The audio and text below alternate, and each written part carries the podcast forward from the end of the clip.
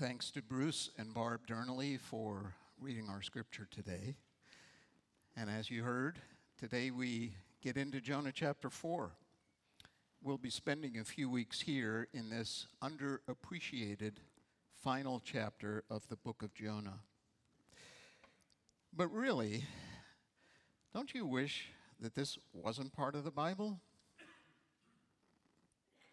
Isn't there a sense in which the message that you just heard read almost sounds odd, if not against the message of the Bible? I mean, imagine if we had a missionary giving a report, like last week when the Samuelsons gave us an update. And this missionary is, say, in a country hostile to the gospel, maybe on the terrorist list. And their report indicated that hundreds of people were turning to Christ and being baptized. And then the report concludes with them actually regretting their conversations with people, their conversions of the people, and expressing anger at God for even sending, sending them there in the first place. I mean, I'm sure uh, a report like that wouldn't even make it if we knew ahead of time what it would say it would be so dissonant. It's absolutely ridiculous. And yet, that is Jonah chapter 4. I think if it was us writing the Bible, we would end the book of Jonah in chapter 3, where we ended last week, where the Ninevites repented. In fact, I want you to watch and listen to another rendition of the entire book of Jonah, this time in a children's Bible. Jonah Goes to Nineveh, as read from the Rhyme Bible Storybook. God said to Jonah, I have a little task. Get up and go to Nineveh and do what I ask. The people there are wicked, so tell them to obey. But Jonah got on board a ship and sailed the other way. Uh oh, Jonah, you better go to Nineveh. God sent a windstorm to shake up the boat. The frightened sailors worried that it wouldn't stay afloat. Jonah had been sleeping, but he heard the captain cry, Everybody pray, or we all may die. Uh oh, Jonah, you should have gone to Nineveh. Jonah told the sailors, It's all because of me. I'm sure the wind will stop if you throw me in the sea. They didn't want to do it but the wind howled and roared. So they picked up Jonah and threw him overboard. Uh oh, Jonah, you should have gone to Nineveh. Jonah hit the water, the wind stopped blowing, the boat stopped lurching, and the waves stopped rolling. But God prepared a fish, and as soon as it arrived, it opened up its mouth and swallowed him alive. Uh oh, Jonah, you should have gone to Nineveh. Down went Jonah with a great big swish. He landed at the bottom in the belly of a fish. For three days and three nights he stayed that way. Then he prayed for help and promised to obey. That's better, Jonah. It's time to go to Nineveh.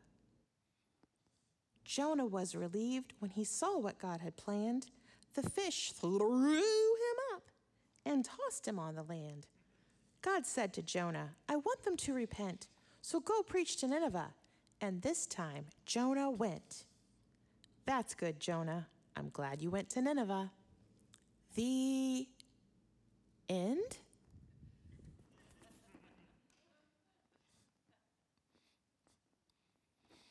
See? It's not the end. And since it's not the end, and since you all heard the real end of the story, the book of Jonah is not really about the Ninevites and God. Or it would end in chapter 3. It's about Jonah and God. But like we've been saying since we are Jonah, the book is about us and God. So today, I would like to just take the first four verses and we will look at God's response to Jonah's anger.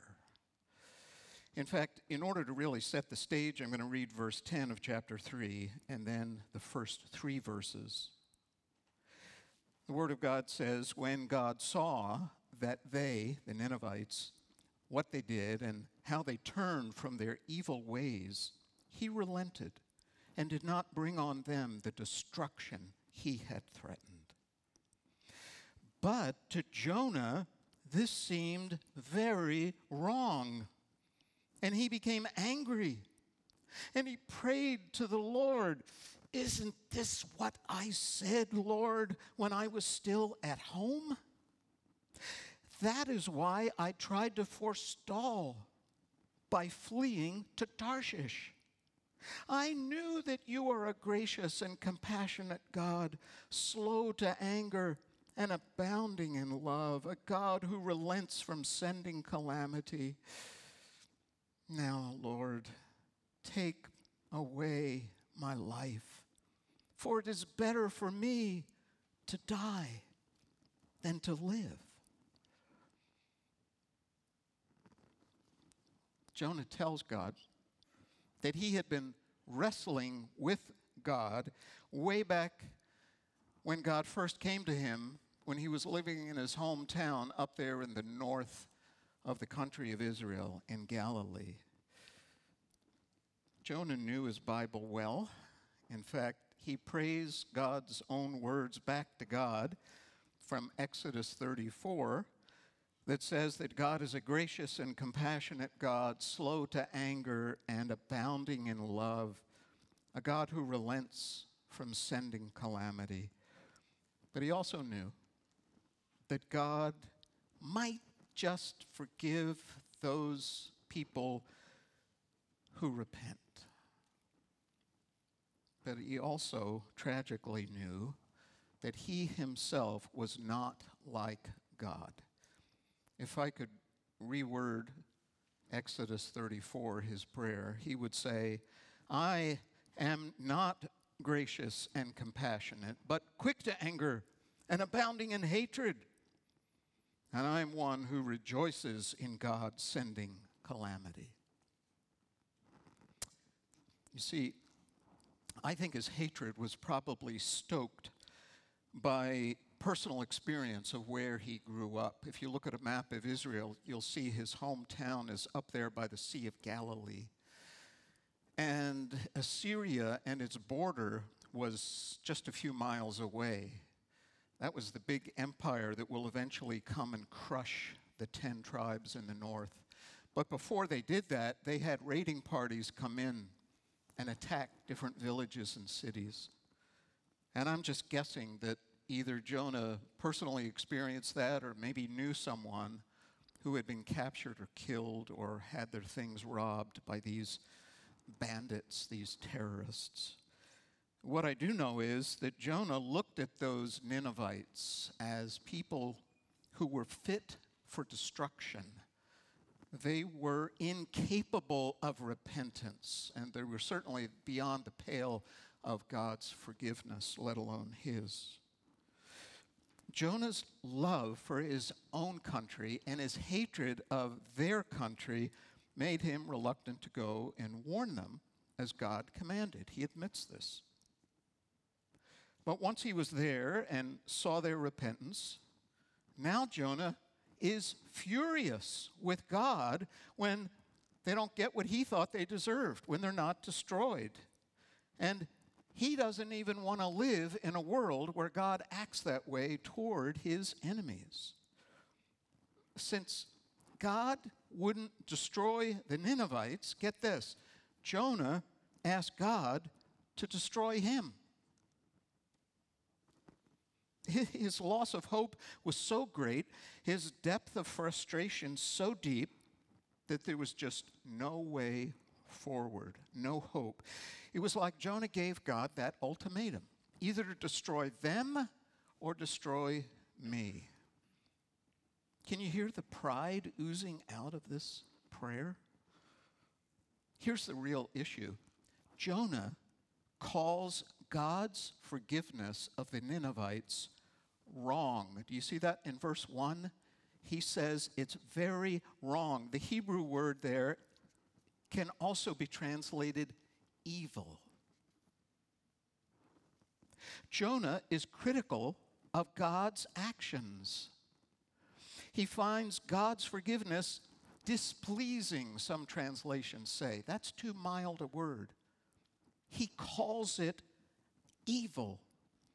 It offends his sense of justice and what is right. And when he realizes there's no way to win against God, he'd rather die. This pattern of craving to be control in life, of demanding our own way, of wanting to call God wrong. That's at the heart of rebellion and sin. But remember, we are Noah. Have you ever been angry with God?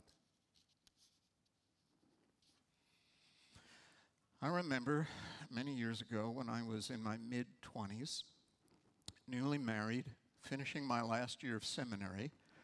My dad was dying of cancer at 62 years old. And I didn't think it was right for God to take my dad.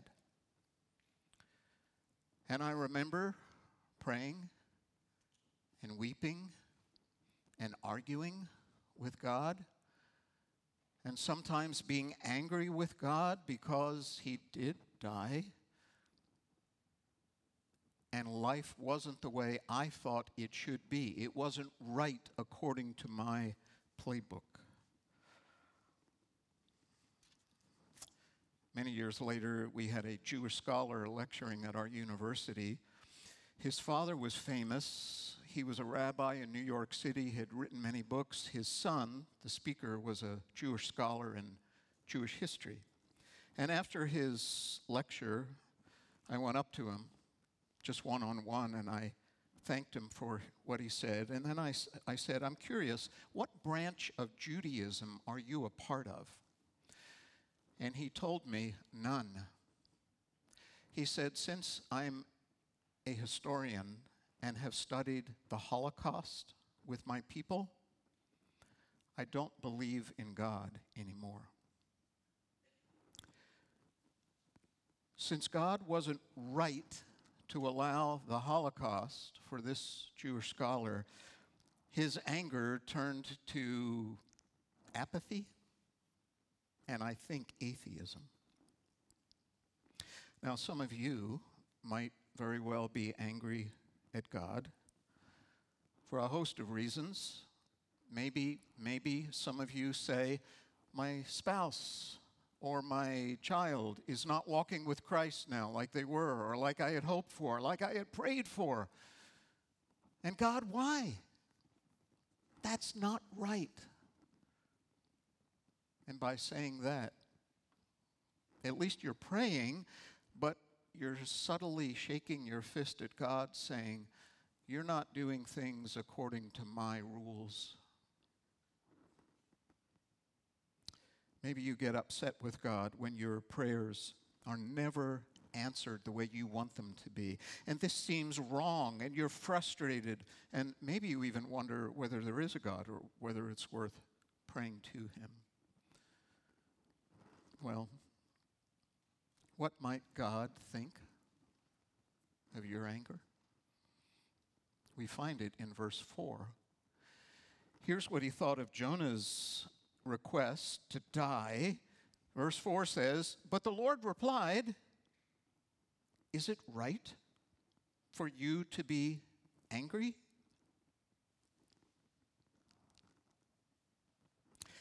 After hearing Jonah's prayer that's filled with complaints and insults and self pity, and finally with a death request, what does God do with that final request? He asks a question. Instead of answering it, yes, get ready to die, this gracious and compassionate God graciously asks Jonah a question to get him thinking, to draw him into a conversation. This merciful move of God is exactly what God did to Jonah earlier in the story. Remember when he's running away from God and it says God provided a fish. Now, the fish could have digested Jonah and ended his life. That looks like why he was swallowed. But actually, he lived through it, and when the fish spit out Jonah, he was alive and kicking and went. Have you seen this, um, could we call it pattern of mercy first elsewhere in Scripture? My favorite place is to go all the way back to the beginning. When Adam and Eve rebelled and ran away from God under the penalty of death, God came. And what did he do? What did he do from seeing that those two people had eaten from the tree of the knowledge of good and evil. The Hebrew words are the same that we find here good, right, and evil, wrong. What does God do? He asks the question Where are you?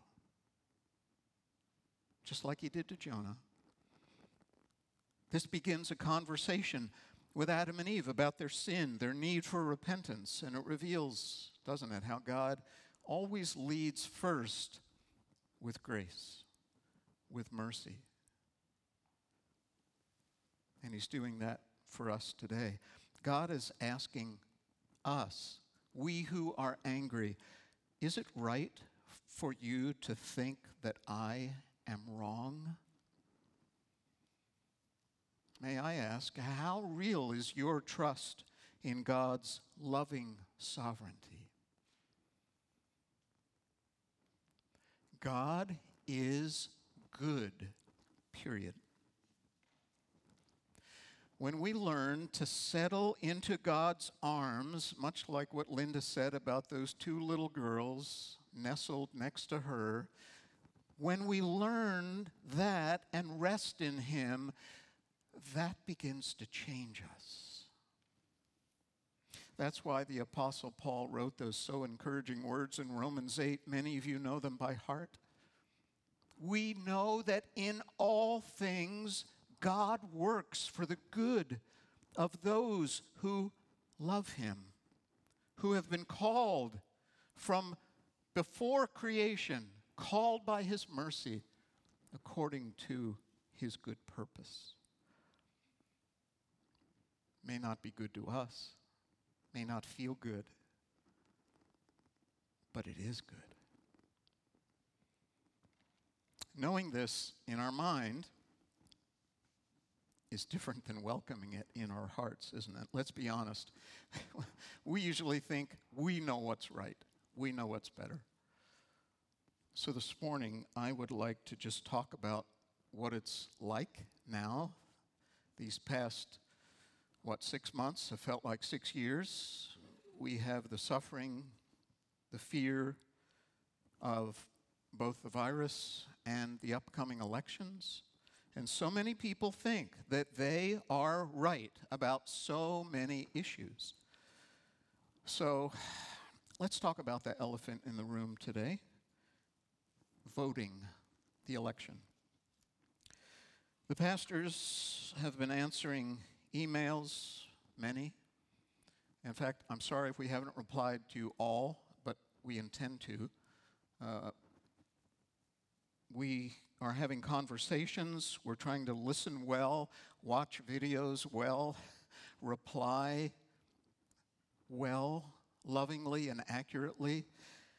And uh, we even produced a short video. I, I, hope you saw it a few weeks ago where the three of us sat around on the PLT and talked about some of these issues for maybe about, uh, what, almost 15 minutes. We're trying to shepherd you through many pitfalls and temptations that come to us all. And look, it's not easy.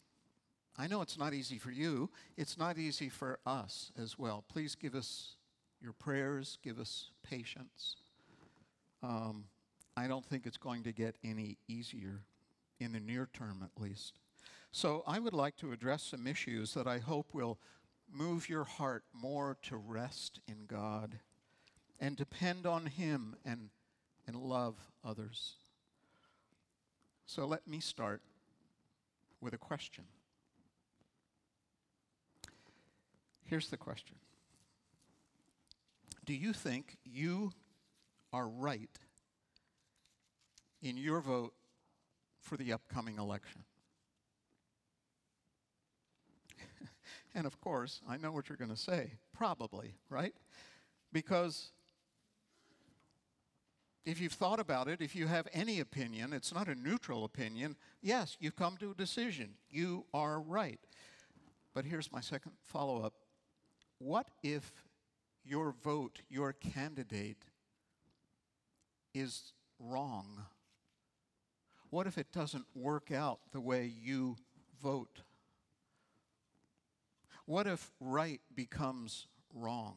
More specifically, if the Democrats win, will you be angry at God? If the Republicans win, will you be angry at God? Now, does your frustration, even now with me saying this, at the thought of not getting your way, does that make you angry even a little bit at God? And maybe at other people in the body of Christ? as one of your pastors charged with shepherding God's people, I am not going to tell you today who to vote for. That's between you, it's on your conscience, and God. You should educate yourself about the issues from Scripture.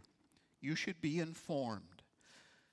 And remember that there are 10 commandments that God gave, not just one or two there's actually many more than 10. It's your biblical duty to be salt and light, as well as your American privilege to vote. I hope you do. What I'd like to do now is to give you three things that will help us navigate over these next few weeks and months, possibly years, that will stabilize our hearts in God and here's the first one. First, we need to repent of two sins that Christians are struggling with at this moment.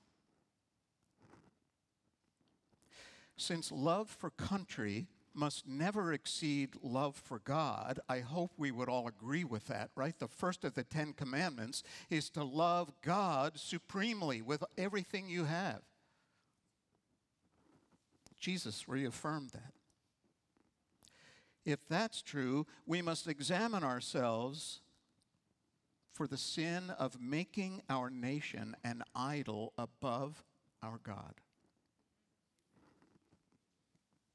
C.S. Lewis, who was a citizen of the United Kingdom, wrote almost 100 years ago A man may have to die for his country but no man must, in an exclusive sense, live for his country.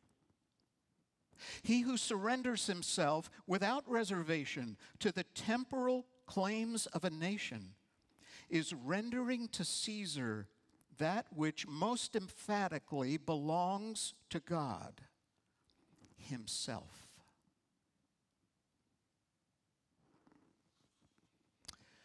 Now, you will know that you are struggling with worshiping our nation more than God when the 4th of July is more important than Easter Sunday. And when being a good American looks very similar to being a good Christian.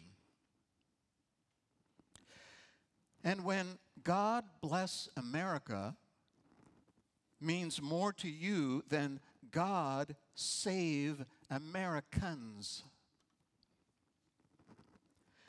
And when the gospel of the good American life is more the topic of your conversation than the gospel of eternal life in the kingdom of God. And when saving America from destruction is more important than saving Americans from eternal destruction in hell. And when promises made to the nation of Israel in the Old Testament are brought over and applied to the United States one to one. God has no favored nation today. And when the emotions you feel right now and coming up after the election, even, affect you more than the suffering that's going on right now in Azerbaijan and Armenia. And we have people in our church who have friends and relatives in both countries.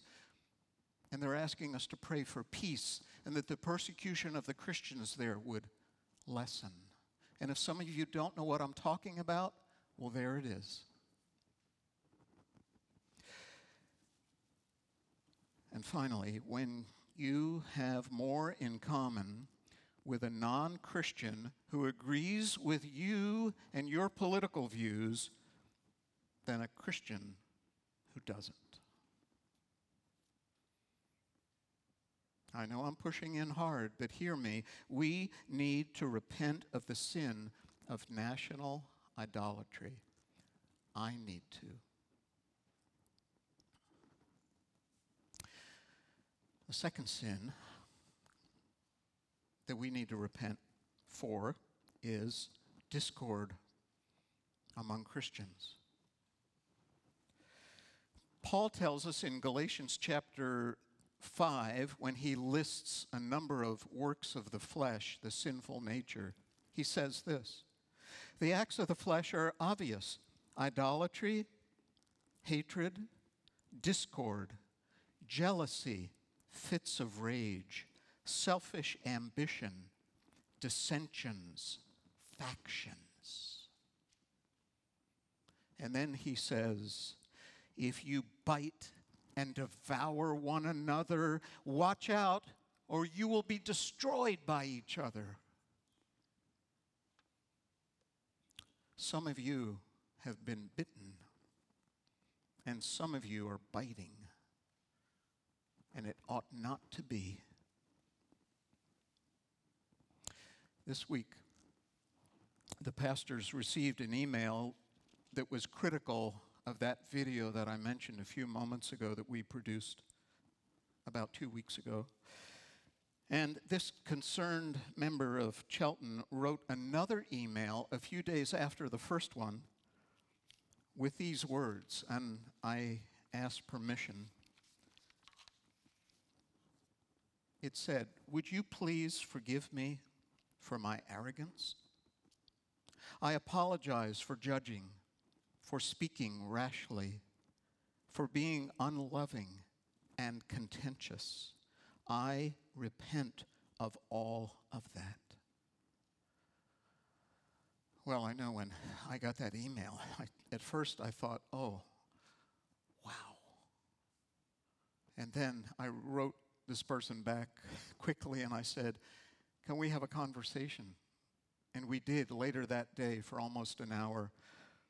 And one question I had was, what, what changed you from the first to bringing you to? She said, I was reading John chapter 17, where Jesus is praying for the unity and the love that should exist in the church, in the body of Christ. And she said, I was just broken. And I was broken to hear how God had worked in her heart. Oh, me of little faith. I told her, and so did all of our pastors who got that email, thank you for that example for all of us.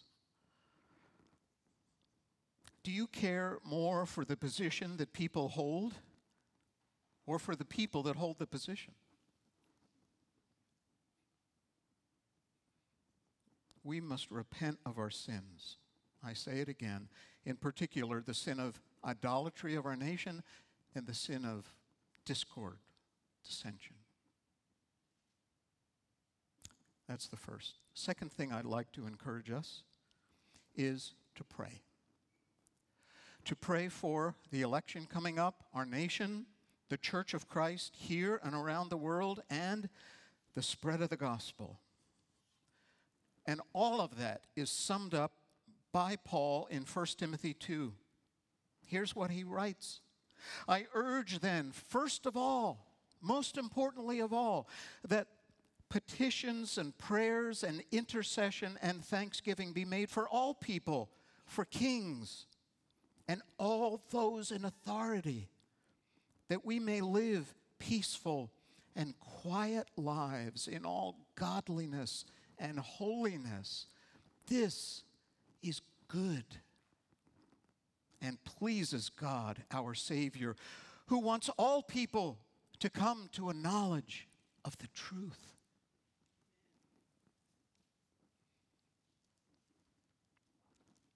Paul never preached rebellion against his government. And man, if anybody could, Nero was on the throne. Christians were being murdered, as Paul one day would be. But Paul preached prayer prayer for the government that would allow the church to be the church in living out the gospel, in holy living, and in reaching people with the gospel because God wants all people to be saved.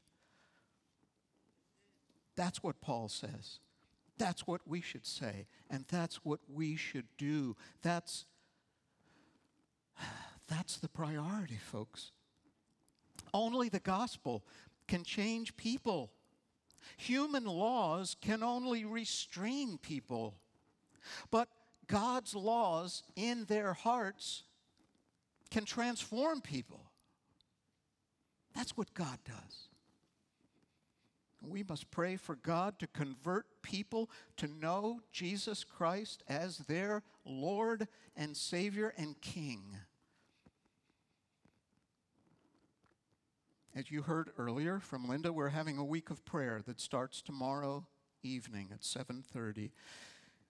And we'll not be praying for specific candidates or parties, but rather we'll be humbling ourselves before God, asking for wisdom for our current leaders and for humility, unity, and love across the church, for peace and justice and the good of all people in our nation and that the kingdom of God will grow as people see the need and that that need can only be met in Jesus Christ. So please plan to join us one night or more. When you zoom in, you don't have to pray. If you just want to pray along silently in your heart, that's great as well. Repent, pray. Third and finally, rest. We must find our rest in God. Jesus has already won, not the election, no, something much bigger. He's won the cosmic war that was here from day one the war with Satan and sin and death. And he has obtained the right to rule the universe by his death and his resurrection. He is the ruler of the kings of the earth. Revelation 1 5. He alone is worthy.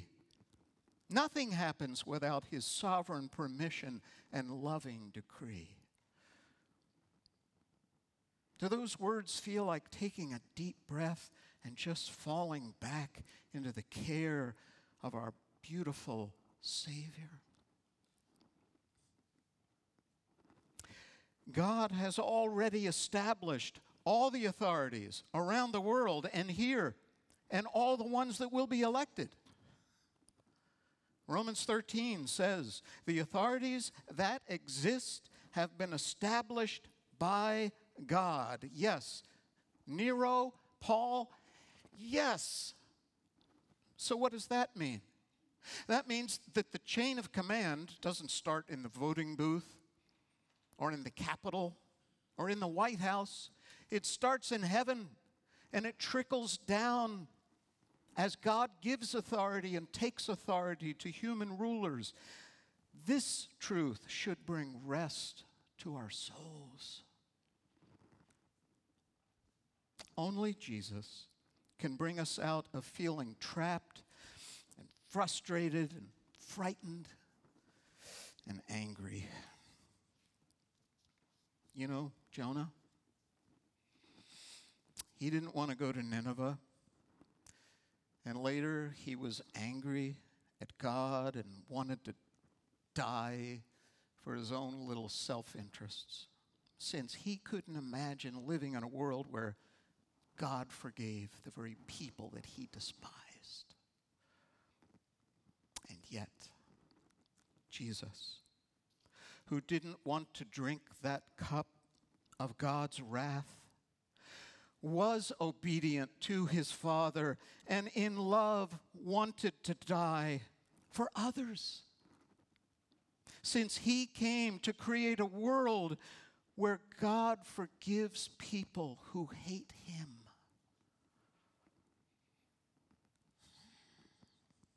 In my office at home, I have two things that remind me of these two truths that we're wrestling with render to Caesar, render to God. One of them is a helmet, a war helmet that my dad told me he took off a dead Nazi in Italy in World War II. And I have it on the top of my bookshelf there, and when I look at it, I'm reminded of what America did that was just and right and that my dad could have given his life for, and so many men and women did. And I'm proud to be an American. But there's something else I have on my bookshelf. Maybe you can see it here. It's a uh, Celtic cross. And this was given to me about 10 years ago when we left a mission trip in Ireland. This was given by the small church that was being planted that we helped uh, in VBS and some other things. And I don't know if you've heard of a Celtic cross, but it represents Christianity coming to those islands of the United Kingdom in the fifth and sixth centuries, 1500 years ago, when missionaries came from the Roman Empire to the terrorists in the north.